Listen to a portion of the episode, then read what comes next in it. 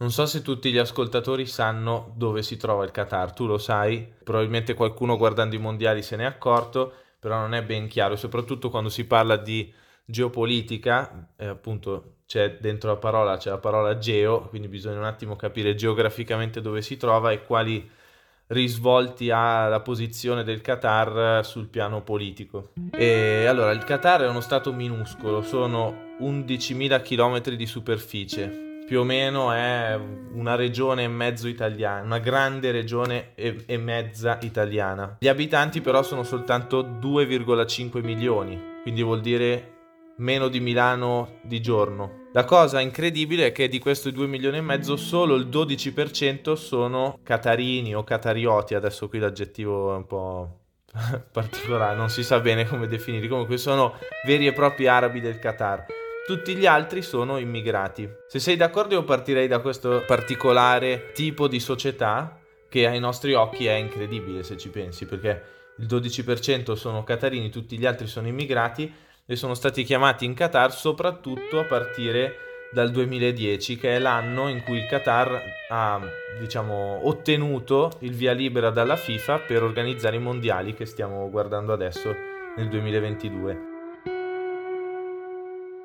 Nel 2010 Qatar ottiene dalla FIFA il via libera per organizzare i mondiali e allora inizia a importare manodopera. Già lo faceva in precedenza perché comunque il Qatar, come ben sapete, è uno stato molto piccolo, circondato da dei colossi, perché se guardate la cartina il Qatar è praticamente una protuberanza che si estende dal fianco ecco, della penisola araba e tende verso invece la Persia, l'Iran sono due giganti, Arabia Saudita e Iran, che in questo periodo storico si stanno scontrando indirettamente in vari scenari del mondo. Uno, l'Arabia Saudita, grande stato sunnita, quindi de- che diciamo risponde alla maggioranza dei fedeli islamici nel mondo, l'altro l'Iran, stato principe degli sciiti, che invece è una minoranza, ma una minoranza molto accanita. Comunque politicamente questi due si stanno scannando da tutte le parti dove, dove è possibile il Qatar è in mezzo e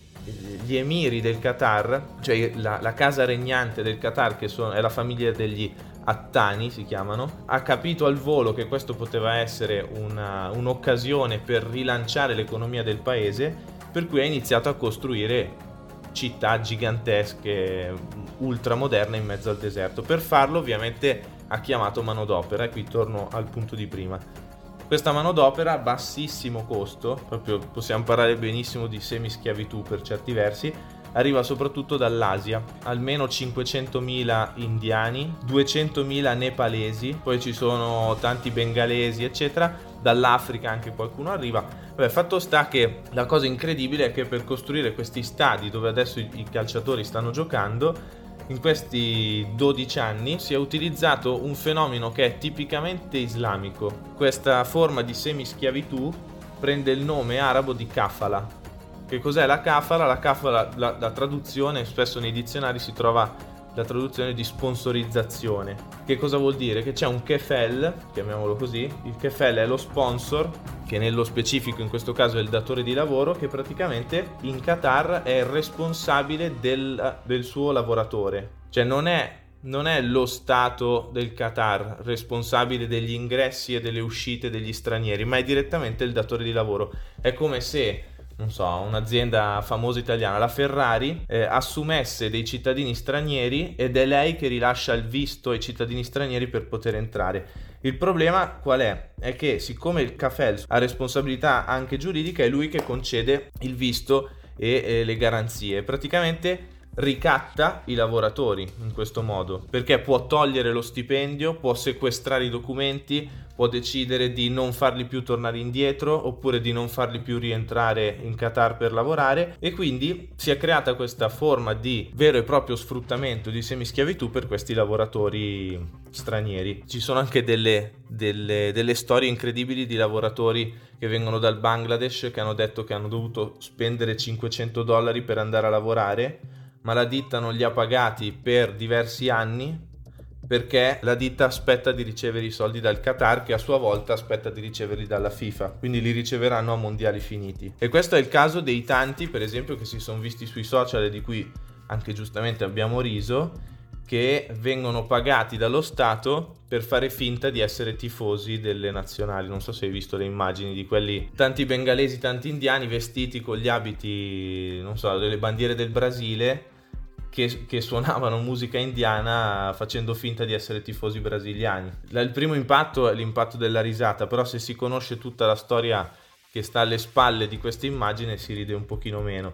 Qualche dato che mi sono segnato che è impressionante sul numero di morti, perché in questi 12 anni questi lavoratori stranieri hanno lavorato in qualsiasi condizione. In Qatar ci sono delle leggi che vietano il lavoro in determinate ore del giorno nelle stagioni più calde, perché come puoi immaginare si arriva a sfiorare anche i 46-47 gradi in certi periodi dell'anno e lavorare su delle impalcature a diversi metri d'altezza con quelle temperature non è proprio il massimo. Amnesty International, se non sbaglio, ha stilato una lista di 6.500 morti nei cantieri. Per il Qatar e anche per la FIFA, questa è la cosa più ipocrita veramente da, che bisogna esprimere un giudizio su questo, proprio ipocrisia pura. Quindi per il Qatar e per la FIFA i morti in realtà sono soltanto 3, i morti sul lavoro.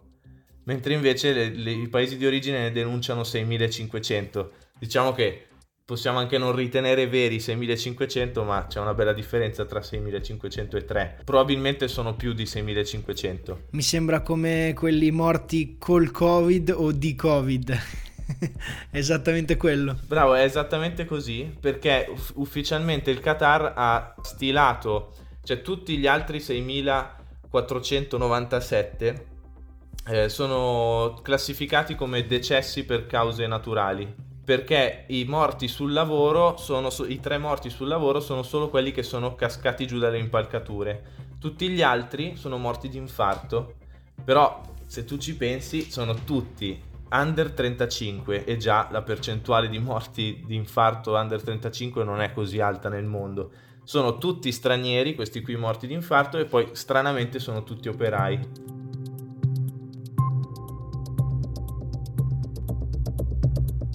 Adesso abbiamo parlato un po' quindi della costruzione di questi mondiali. Prima accennavi anche al fenomeno della corruzione. Sì, allora per quanto riguarda la corruzione che ha portato poi la, la, scelta da parte della FIFA a eleggere diciamo, il Qatar come sede dei mondiali 2022, possiamo dire che un giornale francese che è famosissimo, Le Monde, ha fatto uscire un'inchiesta incredibile che ha scoperchiato un vaso di Pandora all'interno della FIFA. Ora c'è da dire che probabilmente gli atti di corruzione erano già presenti nei momenti in cui si doveva scegliere la sede anche dei mondiali precedenti a questo. Sicuramente gli episodi di corruzione qui per quanto riguarda il Qatar sono stati incredibili. Io qui ne, ne, cito soltanto tre che sono forse quelli più famosi. Praticamente il presidente della Federcalcio Qatariota o Qatarina del Qatar a un certo punto organizza un torneo per delle federazioni nazionali dei Caraibi. Cioè, immaginati degli scappati di casa, cioè le, le Bahamas, Barbados. Ecco, le organizza e pratic- tu immaginati la scena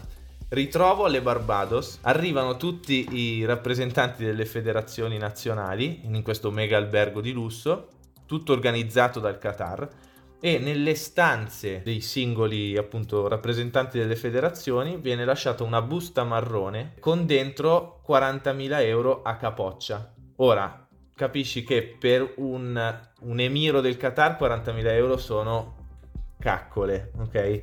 Ma per un uh, rappresentante della federazione del calcio delle Barbados, metti 40.000 euro è la svolta della vita, capito?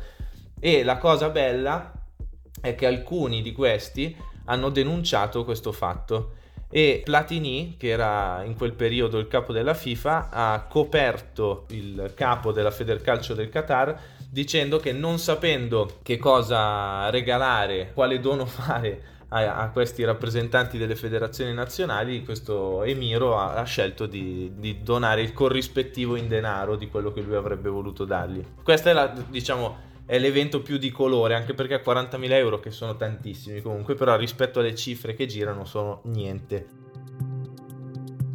Vabbè, un'altra cosa, ogni volta che si tratta di scegliere una sede per il mondiale, si va per votazioni. Se non sbaglio sono 3 o 4 scrutini in cui si votano tutti i candidati, che di solito sono 3 o 4. A ogni votazione quello che prende meno voti viene eliminato e si va così ad esclusione. è evidente che quando ne rimangono due c'è la caccia al voto, come in tutte le, in tutte le elezioni di questo tipo.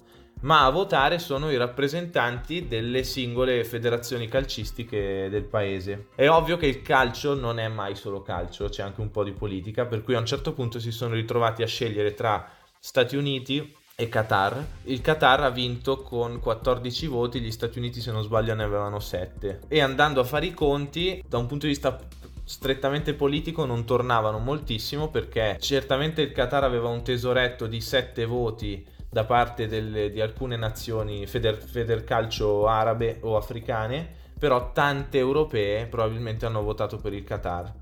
E quindi si è aperto il dilemma da parte di giornalisti molto più intelligenti dei nostri italiani, di solito sono i francesi che fanno così, il dubbio se, se, ci sono stati episodi di corruzione. Effettivamente hanno fatto 2 più 2 è venuto fuori un disastro. Questa cosa dei Caraibi, oppure il Qatar aveva organizzato da poco un amichevole, anzi, tra Argentina e Brasile a Doha. Lo fanno, eh, non è una cosa strana, amichevoli di lusso però la cifra che è stata data alle due federazioni è una roba assurda, 4 milioni di dollari a federazione. E oppure il, l'emiro del Qatar, Tamim Al-Thani, cioè il re, possiamo anche chiamarlo così per semplificare, il re del Qatar, insieme al rappresentante della sua Federcalcio, ha fatto una cena all'Eliseo, cioè, non stiamo parlando di una cena. L'Eliseo è il palazzo presidenziale francese. All'epoca c'era Sarkozy e hanno fatto una cena lì dentro. E a quella cena c'era anche Platini, che era all'epoca il presidente della FIFA, che aveva la possibilità di votare. Questo è stato fatto prima del voto per l'assegnazione del mondiale in Qatar queste inchieste sia americane ma soprattutto francesi del giornale Le Monde che hanno fatto luce su questi episodi di corruzione che sono evidenti, t- talmente evidenti che Platini e Blatter, che erano i capi della FIFA quando è stato deciso di assegnare il mondiale al Qatar, si sono dovuti dimettere, anzi sono stati proprio indagati direttamente e quindi è salito l'attuale presidente che è Infantino. Ov- Infantino tra l'altro ha detto che episodi di corruzione ci sono stati, la frase incredibile, ma le elezioni si sono svolte eh, nella più totale mh, mm, trasparenza. Cioè, che è una puttanata gigantesca, è ovvio, sì, grazie. Dopo che ho corrotto tutti gli altri, però dopo i voti li ho fatti bene. Esatto, cioè quelli che hanno le, le, X le hanno contate giuste, questo è il tema. Sì, sì, sì, esatto, sì, le buste le hanno aperte giuste, giuste, perfette.